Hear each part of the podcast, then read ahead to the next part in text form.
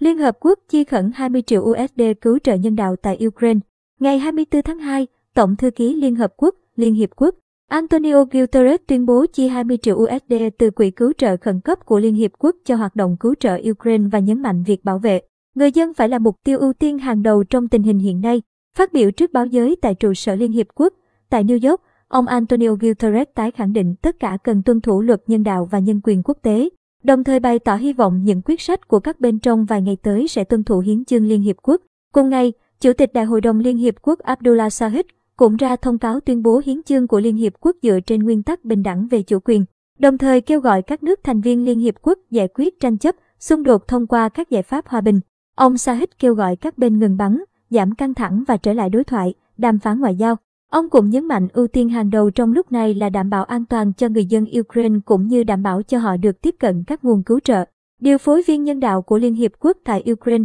bà Osnat Lubrani, khẳng định quyết tâm sát cánh cùng người dân Ukraine. Theo đó, những nhân viên cứu trợ nhân đạo của Liên Hiệp Quốc có mặt tại thực địa để hỗ trợ người dân hết sức có thể. Giám đốc Quỹ Nhi đồng Liên Hiệp Quốc UNICEF, bà Catherine Russell, cũng lên tiếng kêu gọi các bên tôn trọng các nghĩa vụ quốc tế, bảo vệ trẻ em và đảm bảo cho các nhân viên cứu trợ nhân đạo có thể tới thực địa một cách nhanh chóng và an toàn để giúp các trẻ em đang cần được giúp đỡ. Bà nhấn mạnh, các bên cần tránh tấn công vào các cơ sở hạ tầng thiết yếu mà trẻ em cần có như hệ thống nước sạch, các cơ sở y tế, bệnh viện và trường học. Cao ủy Liên Hiệp Quốc về người tị nạn, ông Filippo Grandi, cũng bày tỏ quan ngại sâu sắc về tình hình hiện nay, kêu gọi các nước trong khu vực giúp đỡ người dân cần nơi trú ẩn tạm thời. Theo Reuters,